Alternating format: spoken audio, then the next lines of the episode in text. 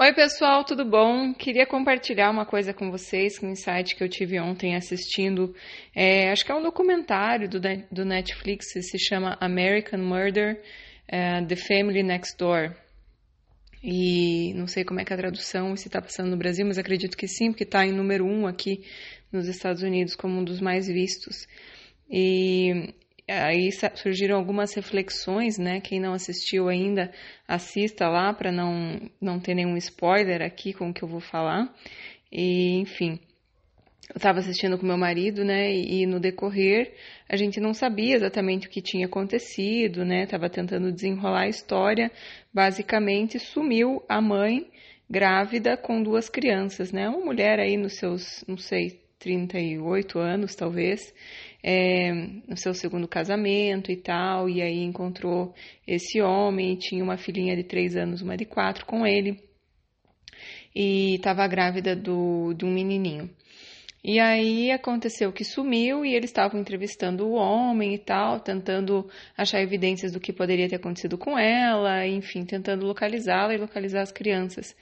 É, e aí, no decorrer, eles foram investigando e foram é, passando que ela estava insatisfeita no casamento, ela estava se sentindo carente, ela não estava se sentindo amada, ela estava reclamando de falta de atenção, de falta de relação sexual, de falta de beijo, abraço e tal. Eles estavam há oito anos juntos e ela estava sentindo essas mudanças, né? E aí meu marido olha para mim e fala assim: o que, que você falaria para ela nessa situação, né? Você falaria para ela que ela está muito carente, que ela precisa focar mais na vida dela? E, né, aí eu olhei para ele e falei assim: não, o que eu falaria era outra coisa. E aí, é, não quis interromper naquela, naquela hora, mas com certeza não era o que eu falaria para ela naquele momento. E aí desenrolou a história e tal. É, e mais tarde ele me perguntou o que, que ele falaria, o que, que eu falaria para ela, né? E, e ele estava achando que realmente ela estava reclamando demais, que ela estava muito carente, né? E aí, é, no desenrolar, desenrolar do, do filme, né, do documentário, eles mostraram que é, o que tinha acontecido é que ele tinha se apaixonado por outra pessoa e estava traindo ela. Então, ela estava, o que ela estava sentindo era era a percepção da mudança de comportamento, da falta de atenção e tudo, não era uma coisa da cabeça dela, né? E enfim, e aí depois vocês vão ver o final lá para quem assistir, mas independente disso, gente, é, o que eu falaria para ela era o seguinte: às vezes é, é importante a gente deixar a pessoa embora, sabe? O que aconteceu foi que ele se apaixonou por outra mulher e, e ele ficou assim, nada justifica, né? Eu acho que ele, não sei quais forças levaram ele a fazer isso, né? Acho que tem muita, muita coisa envolvida que a gente não entende, né? Ele mesmo parecia, ele falou assim que era mais forte que ele, que ele não conseguia controlar. E, e eu não sei que forças levaram ele a fazer isso, né? O fato é que ele acabou matando a, a, a esposa grávida com as, e as duas menininhas. É, então, a, a grande questão aí, gente, né, a lição que a gente pode tirar disso, né, apesar de ser uma situação totalmente extrema e que essa pessoa estava aí, não sei como, né, se é, é uma doença, o que que é isso, né, parecia que ele estava possuído, mas isso aí, é, enfim, uma explicação para entender o que levou ele a isso, é, eu ainda não, não, não tenho como, como dizer para vocês, né? E cada pessoa tem uma crença diferente. Agora, o fato é, né? E essa foi a discussão que eu tive mais tarde com meu marido. O que eu diria para ela é que se você sente que a pessoa que está com você não está mais querendo estar com você, né? Se você percebe que essa pessoa é, mudou de comportamento, né? Você percebe evidências de traição, ela percebeu algumas evidências de traição, né? Que ele estava sumia, né? Imagina um homem, um pai com, com dois filhos com ela e tal, e ela foi viajar para a cidade dos pais, levou as meninas e aí ele sumia, é, só aparecia no dia seguinte, né? Não, não atendia ligação e tal. Então tinha várias evidências ali. E aí nessas horas é importante que a gente deixe a pessoa aí, porque na minha percepção, se a gente deixa a pessoa aí, às vezes é, o que essa pessoa tá querendo, né? E ele emagreceu um monte, ficou todo sarado e tal depois que conheceu essa menina. É, inclusive uma mulher muito parecida com a, com a esposa dele, sabe? A esposa dele também muito bonita, a, a namorada também muito bonita, assim, mas as duas super parecidas, né? Não tinha nada de, de enfim.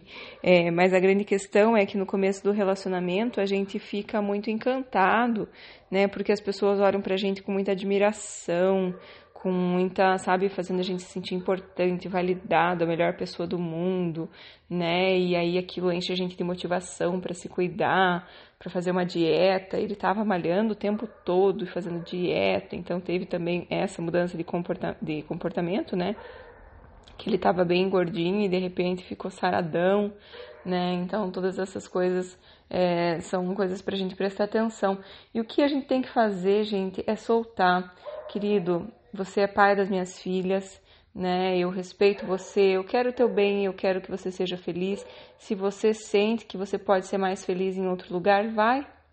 E gente, quando a pessoa vai e vai lá e vai viver aquilo que parece tão maravilhoso, tão proibido, tão encantador, porque na verdade está só na imaginação, a vida real é bem diferente. E aí vai viver aquilo, a grande maioria acaba vivendo e se arrependendo e voltando atrás. A grande questão é que as pessoas não soltam, fica, não, você não vai, você não vai, fica segurando, fica segurando, e aí continua a traição, né? Ah, não, a gente vai salvar, né? Fica fingindo, ou fazendo vista grossa, fingindo que não tá vendo aquela situação, né? A gente vai salvar nosso casamento e tal, um apego, um medo de, da sociedade, o medo de ficar sozinho, o medo de várias coisas. E quando a gente solta e fala, querido, vai, vai viver o que você tem para viver aí, é, te desejo felicidade, né? Desejo que você, é, enfim, encontre o que você está buscando, porque a pessoa às vezes está buscando uma forma de elevar sua autoestima, uma forma de se sentir melhor com ele mesmo, porque está buscando fora aquilo que vem de dentro e que ele ainda acha que vai conseguir fora. Então, é, com o tempo ele vai conviver com essa mulher e vai ver que também não vai achar fora. Né? E aí as pessoas acabam sentindo falta da família, dos filhos e muitas e muitas vezes voltam atrás. Mas, em geral, as pessoas não soltam, ficam com medo de ficar com as crianças e tudo mais, com, com raiva, não conseguem soltar com amor, e aí é, acontece uma série de coisas aí, a situação desgasta muito mais, e a pessoa fica sempre acreditando que se eu fosse viver o amor com aquela mulher, eu seria muito feliz. Eu não sou feliz por causa dela, eu não sou feliz por causa da minha mulher atual, né? Então eu cometi um erro, a minha felicidade estava lá, mas eu errei, eu perdi o amor da minha vida porque eu casei com a mulher errada. E a pessoa começa a imaginar um monte de coisa na cabeça dela, sendo que a felicidade está dentro da gente, a felicidade está na nossa forma de ver o mundo, na, nas coisas que a gente escolhe focar, nas coisas que a gente escolhe olhar, né? Se você escolhe focar naquilo que não está dando certo na tua vida, você vai ser infeliz. Se você escolhe focar em tudo que está acontecendo de bom e sendo grato por tudo que está acontecendo de bom, que seja a tua saúde, que seja a tua família, sabe? Qualquer coisa, uma cama para dormir, né? É, então é tão importante, é legal gente perceber depois que você viaja de avião, né, na classe econômica, passa uma noite assim sentado naquele banco terrível e aí no dia seguinte você dorme na tua cama, parece que meu Deus, esse é o paraíso, é a melhor coisa do mundo essa cama, né? Então a gente geralmente valoriza as coisas quando a gente perde, né? E esse homem provavelmente valorizaria ela é, a hora que ele percebesse que tinha perdido e que ela continuava lá, amorosa, alegre, linda, cuidando da família, cuidando daquele filho que estava para nascer. E eu não estou falando que isso teria mudado a história, né? Porque a gente não sabe as forças que estão por trás disso, mas eu acho que é muito importante a gente se proteger quando vê situações é, de risco, né? E, e, a gente tem que proteger nosso coração também. Se alguém não quer ficar com a gente, gente, a melhor coisa que você tem para fazer é soltar, deixar a pessoa embora, né? Mandar ela embora mesmo, sabe? Não com raiva, mas com amor. Falar, querido, vai, vai viver o que você tem para viver, vai ser feliz, vai buscar a tua felicidade, vai procurar o que você está querendo encontrar, né? Porque se não é comigo, é, eu vou ser infeliz também de ficar com você. E às vezes num casamento a gente fica segurando, né? A gente fica querendo salvar, querendo fazer tudo e um casamento para funcionar tem que ter comprometimento de ambas as partes de forma equilibrada. Se só um quer fazer dar certo, não consegue. tá? Então a pessoa tem que querer fazer dar certo. E a hora que ela vai lá, ela é livre para ela ir lá, viver o que ela tem que viver, né? E, e você segue tua vida feliz. Quem sabe vai conhecer outra pessoa também. Quem sabe a pessoa vai voltar rápido e você ainda não vai ter conhecido ninguém, mas isso não importa. O que importa é que você consiga é, no, na tua vida ter outros focos que não seja só a pessoa e que a felicidade não dependa dessa sua pessoa e que a hora que a pessoa olhe para você de longe, né, quem sabe vem visitar as crianças, o que quer que seja, e você esteja ali exalando amor, você esteja ali exalando coisas boas, né, uma amorosidade maravilhosa que as pessoas se sintam atraídas por você.